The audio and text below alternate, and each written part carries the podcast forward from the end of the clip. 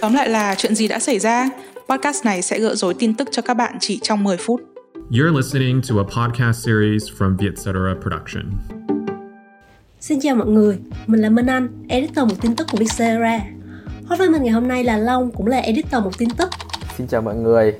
Trong tập podcast tóm lại là lần này, chúng mình sẽ bàn luận về một chủ đề nhận được nhiều sự quan tâm trong thời gian gần đây, đó là thẻ xanh vaccine. Thành phố Hồ Chí Minh có thể sẽ ứng dụng sổ sức khỏe điện tử Covid-19 để kiểm soát và đề việc nghị đi họ lại. nhập dữ liệu lên hệ thống. À, Long có nhận thấy là từ sau đợt giãn cách 15 tháng 9, có vẻ thuật ngữ thẻ xanh vaccine hay được nhắc tới ở trên báo chí và phương tiện truyền thông đúng không? Ừ, đúng rồi. Thẻ xanh vaccine là một chứng nhận à, cho thấy người có được nó đã tiêm phòng COVID-19 đầy đủ hoặc được chứng nhận đã khỏi COVID-19 và đã có kháng thể chống lại virus. Tiêm phòng đầy đủ thì thường là từ 2 đến 4 tuần sau khi tiêm liều thứ hai, còn chứng nhận có kháng thể thì thường là trong vòng 6 tháng sau khi khỏi bệnh. Ngoài ra thì cũng có một số chứng chỉ có thể ghi nhận tình trạng xét nghiệm âm tính còn hiệu lực à, và mỗi quốc gia thì cũng có thể có điều kiện khác nhau cho thẻ xanh vaccine. Mai anh có đọc được ấy thì thấy thẻ xanh vaccine này áp dụng cũng rất là tiện lợi cơ. Ở những nước ờ, áp dụng cái hệ thống này thì- thì người ta có một cái mã QR. Khi người dân ra ngoài đường thì có thể xuất trình thông qua một ứng dụng trên điện thoại. Cái này đỡ cho việc mình cứ phải tầm nhiều loại giấy tờ thông hành khác nhau ra đường. Thế hiện tại đã có những nước nào triển khai thẻ xanh vaccine rồi thế Minh Anh? Hiện tại thì phổ biến nhất vẫn là châu Âu ấy, với 14 nước đã triển khai thẻ xanh vaccine, bao gồm cả những nước như là Pháp và Đức. Ngoài ra thì một số bang ở Mỹ cũng bắt đầu đã triển khai cái sáng kiến này rồi. Long thấy cái này chả khác gì hộ chiếu vaccine cả. Mà cái hộ chiếu vaccine này còn được mang ra bàn luận từ lâu lắm rồi. Thật ra thì hai cái khái niệm này hay bị nhầm lẫn với nhau lắm luôn, nhưng thực ra chúng khác nhau đấy. Về mặt kỹ thuật thì hai khái niệm đúng là có nhiều điểm tương đồng khi đều là loại giấy chứng nhận tiêm chủng và cũng đang đều được phát triển dưới dạng chứng nhận số ở nhiều quốc gia. Tuy nhiên về chức năng thì hộ chiếu vaccine phục vụ cho việc đi lại xuyên biên giới, do đó cần có một sự công nhận ở cả điểm đi và điểm đến. Trong khi đó thì thẻ xanh vaccine có thể được triển khai cho một quốc gia để hướng tới các hoạt động kinh tế xã hội trong nội địa.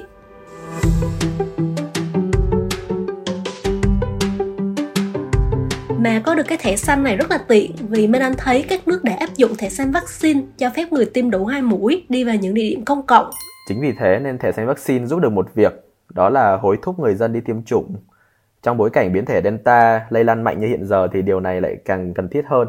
Nhưng mà trông vậy chứ không phải ở đâu người ta cũng muốn triển khai thẻ xanh vaccine đâu nhé. Như ở Anh chẳng hạn, chính phủ Anh trước đó cho biết chương trình thẻ xanh vaccine sẽ được triển khai vào cuối tháng 9 này, nhưng mà tuy nhiên thì hôm chủ nhật vừa rồi lại hủy. Tại sao họ lại thay đổi quyết định vậy Long?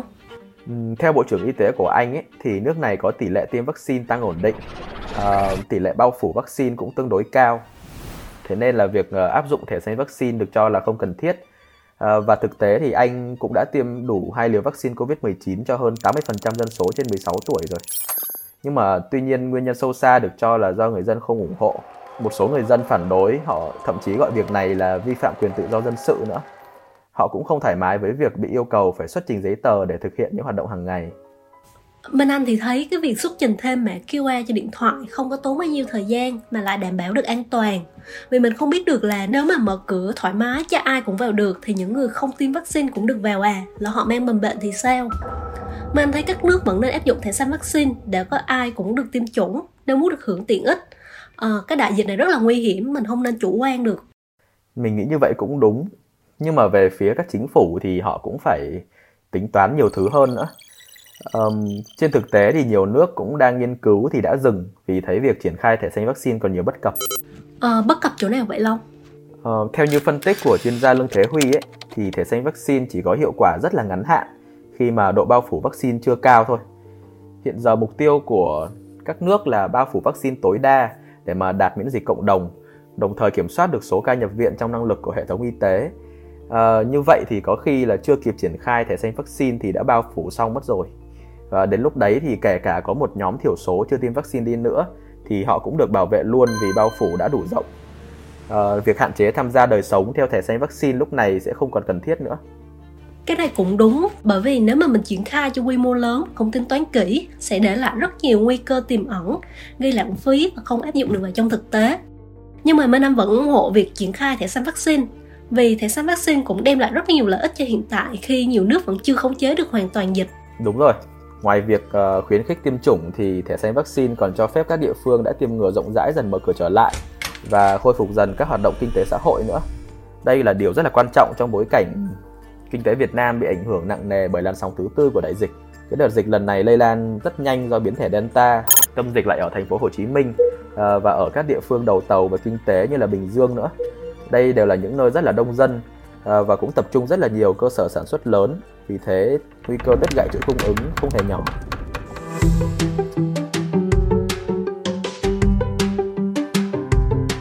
Tác động của dịch bệnh thì báo đài cũng nói nhiều rồi. Không chỉ uh, là mất mát về con người mà nền kinh tế còn bị tổn thương nữa. mà đây lại là kế sinh nhai của bao nhiêu người dân. Đấy, như này lại càng cần thiết phải triển khai thẻ xanh vaccine. Thế hiện tại uh, Việt Nam mình triển khai việc này như thế nào rồi nhỉ? Long nghe nói thành phố Hồ Chí Minh sắp triển khai thẻ xanh, thẻ vàng gì đấy. Cái này là gì thế Minh Anh? À, cái này cũng gần giống với những định nghĩa Long có nhắc tới ban đầu thì thật ra đây chính là một phần trong kế hoạch mở cửa trở lại của chính phủ sau khi tiêm phủ vaccine đáng kể tại nhiều khu vực trọng điểm như là thành phố Hồ Chí Minh, Hà Nội hay Bình Dương. Theo đó thì thẻ xanh sẽ được cấp cho những người đã tiêm đủ hai liều vaccine ngừa Covid-19. Còn những người mới được tiêm một liều thì sẽ được cấp thẻ vàng. Ngoài ra thì những người có kháng thể sau khi nhiễm bệnh và bình phục cũng được xem xét và cấp thẻ. Trước mắt thì việc triển khai thẻ xanh, thẻ vàng cũng sẽ gắn với việc giãn cách xã hội nghĩa là tùy theo cấp độ chỉ thị áp dụng mà những người có thẻ xanh hay thẻ vàng sẽ có quyền lợi khác nhau. Ừ, vậy việc kiểm soát triển khai thẻ xanh thẻ vàng vaccine này sẽ như thế nào? Ừ, cụ thể thì ở thành phố Hồ Chí Minh, thành phố sẽ cấp chứng nhận điện tử dưới dạng mã QR. Trong trường hợp người dân không dùng điện thoại thông minh thì sẽ được cấp mã số qua tin nhắn điện thoại này. À, hoặc là cơ quan nhà nước sẽ in mã QR ra thẻ cho mình.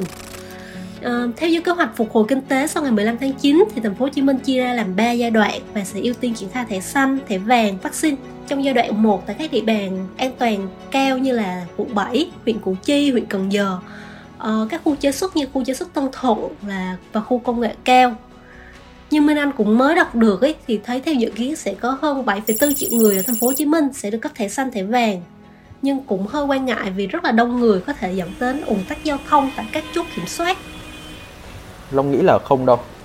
À, theo bà Phạm Thị Thanh Hiền, chủ tịch Ủy ban nhân dân huyện Củ Chi ấy, thì riêng ở địa bàn này các cái chốt kiểm soát khu vực bên trong các xã và các ấp sẽ được dỡ bỏ để mà người dân đi lại cho thoải mái. Bà Hiền cũng dự báo là sẽ không có ùn ứ vì theo tiêu chuẩn thẻ xanh của thành phố Hồ Chí Minh thì người được cấp thẻ xanh cũng chỉ được đi lại trong một số khu vực nhất định chứ không có phải là thông suốt ở các nơi. Cũng mong là vậy vì nới lỏng được một tí mà lại mọi người lại tập trung đông đúc thì nguy cơ lây nhiễm cũng lại tăng cao. Nên là dù sắp tới thành phố triển khai thẻ xanh vaccine, mọi người vẫn cần tuân thủ giãn cách xã hội và quy tắc 5K nhé. Vietcetera cũng sẽ cập nhật thường xuyên và thông tin xung quanh cách áp dụng hệ thống này.